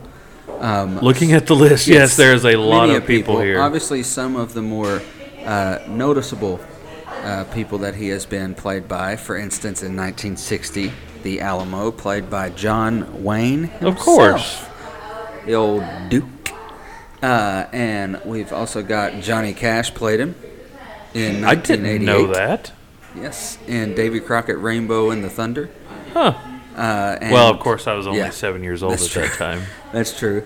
And of course, uh, the one we talked about, the, the most recent movie of the Alamo, which has not been since 2004. I mean, we're almost 20 years without a movie about, About the the Alamo. Alamo, yeah, Um, It's Billy time. Bob Thornton. yeah. It is time.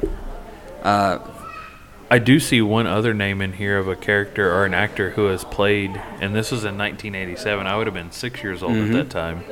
Uh, but we share the first or the same first and middle Yes. name. Brian Keith. Yes. Ooh. Now, another fun thing that I did not know is David Davy Crockett is also an 1872 touring play where he was played by Frank Murdoch. And Davy Crockett the musical, which was unfinished and never really produced. Uh, in 1938, Kurt Weill played Davy Crockett. Now, I've, I'm telling you, if there was a Davy Crockett musical, I might not be built like Davy Crockett, but God, to get to play Would the King of the Wild of the Frontier Wild on, in a musical, Right. like, because obviously these days, if there was a Broadway show, show produced about Davy Crockett, that famous Disney theme would be the opening song Oh, for sure. and the closing song. But be open and close. these were both done well Way before before. Mm-hmm. either one of those happened because Disney wasn't until 1955. Yeah, The closest one was the 1938 by Kurt Weill. yeah. Who, and uh, that was the one that was he was unfinished as a musical play A musical play about Davy Crockett. about Davy Crockett. Yeah. And then the one before that in 1872, I mean, of course, it would definitely be more modernized than Shakespearean. Oh yeah, But I mean, that's what I would imagine what it would I mean- somewhat be like. Like, there was just this guy with a, a, a um, horse-drawn mm-hmm. wagon that had all of the stuff to be able to do a touring because it was a, yeah, it was touring, play, and he produced a play. To go around all these different places and tell the story of Davy Crockett up until that time in 1872. Which, I mean, I mean, that's post Lincoln. That's post Civil War, man. yeah, and That's so that was uh, what would we say 1872 1872. 1872 so basically 30 years after he died Wow. 36 years after he died they were doing a touring show of his life Trying to keep the legend alive. right trying to keep that going and of course like you said i mean we had a lot of stuff going all the way through until 2002 2004 2004 um, with billy bob thornton and we have not had any sort of representation of davy crockett since then It's time. it is It's time for a new Davy maybe Crockett we story. maybe we do that as more of the because it's always been the Alamo. It's never really been the early story. It's never been the It's political politics. Crockett. Yeah. So I wonder if doing a Produce story a about the the political political, Crockett. and Open how he was Open some eyes. yeah, I mean how he was fighting for the little guy Yeah. in all aspects and trying to get away from that British rule. Yeah. That that would make for a really good story. That would make for a fantastic story. And like you said, that would be an eye opener, hopefully, to a lot of people who of blindly people- follow. Yeah, a lot of people would be like, ah, "That's lies." Yeah. that's, that's, that's got to be a Propaganda. Lie. That's probably that's got to be a lie. No, That's- that's crazy, man. It is Crazy. Um, you got any other final thoughts No, on anything the, about the this final episode? thought that I'll say is is I learned a lot about David Crockett that I was not taught about in school, and I think that's a travesty. Very much Um, so.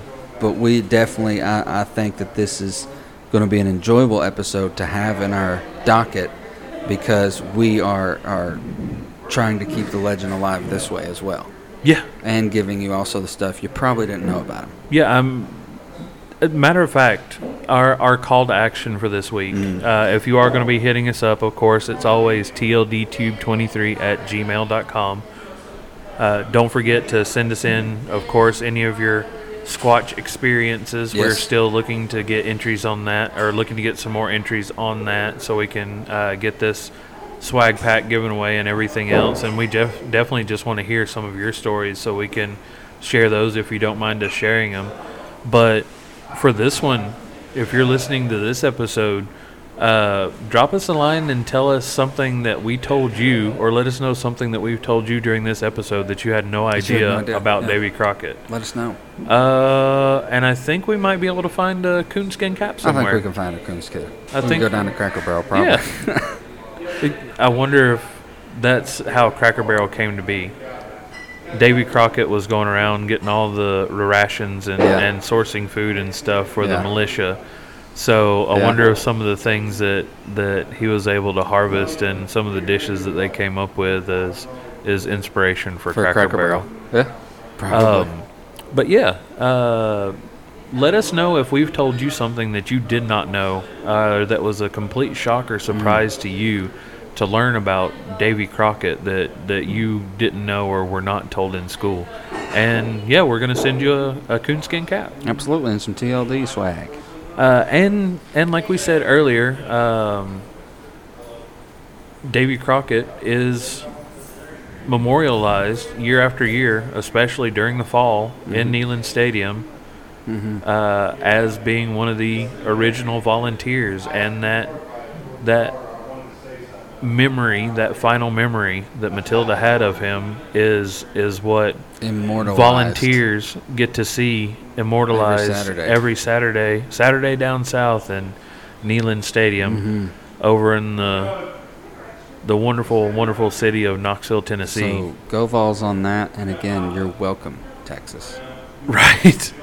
Uh, but yeah, um, that's a little bit of a segue. Uh, Oh, just leading yes. you guys into make Yeah. sure to check out our newest podcast, which the first episode for that will be airing this past Friday as you are listening to this. So make sure and check that out because Tyler, as a volunteer fan, Mm-hmm. definitely has has grown up Mm-hmm. seeing regularly David Crockett. David Crockett leading out with the Tennessee state flag, correct? Yes. Um, out of the base of the Power T, leading the Mm-hmm. Leading volunteers to the Power T. uh, as they as they prepare for battle. Mm-hmm. And since I, as a Gamecock, may be coming to that game, I don't know yet. I haven't Mm. gotten that figured out yet. Uh, we'll be able to experience that as well, and I think that'll probably be the first UT South Carolina game that I have been to in more than eight or nine years. And it'll be the last one for a while. It's a possibility. I don't Possibility know. It'll be the last one for a while. Uh, depends because the last one I went to, South Carolina beat Tennessee. okay. So if we have a repeat of what happened last year, or anywhere somewhat resembling, Mm-hmm. Then it would be a great day for me. It'd be a, just Uh, however, a game would be nice. right, that's true. But after That's this true. year, we might not even play each other for another. however many Four years, years or and that's something that we'll get into on this next episode of the CockyTop podcast, uh, which is another podcast that Opey and myself do. Legends to stu- Legend Studios. Yep, as part of the Legend Studios group, uh, which also includes the 30 and Nerdy podcast, which is about all things enveloping in the world of nerddom, Mm. including wrestling, comics, movies, Mm-hmm. I- anything that you can nerd out about. It's pretty much covered on Yes. that podcast. Uh, except sports, we're saving that for Cocky Yes. Top, and then of course, legends of all kinds will get mentioned on or covered in at length on this show Between two barrels. On the Between Two Barrels podcast. Um, as always, guys, do not forget to check us out, TennesseeLegend.com. Uh, there you'll be able to find the links to all of our individual locations for Tennessee Legend Distillery. You can also find all of the different social media sites. If you don't like or follow all of them, like I said, we are trying to get to a point where we've got those all consolidated. So if you don't want to like all of them, at least make sure to like and follow our Newport Highway page right now. We are still trying to reach that 10,000 followers on that page, and once we do, we are giving away that two night stay at the Margaritaville Island Hotel there on the island in Pigeon Forge. Uh, great spot to be able to have plenty of to do right there in the island. But if that wasn't enough, we're also going to be throwing in a TLD swag pack as well as a gift certificate. So you're going to get some T-shirts, glassware. We're going to throw in a gift certificate for you to be able to grab a couple of bottles to take home with you. After, of course, you have come in and done a sampling with us here at the distillery in our tasting room, and we're going to be getting some uh, prize pack from next door from the folks at Gatlinburg Brewing Company. So it's a really great prize package. Don't forget to like if you're only going to like one, make sure it's the Newport Highway Yes. location. But we'd prefer for you to go ahead and like and follow all of them.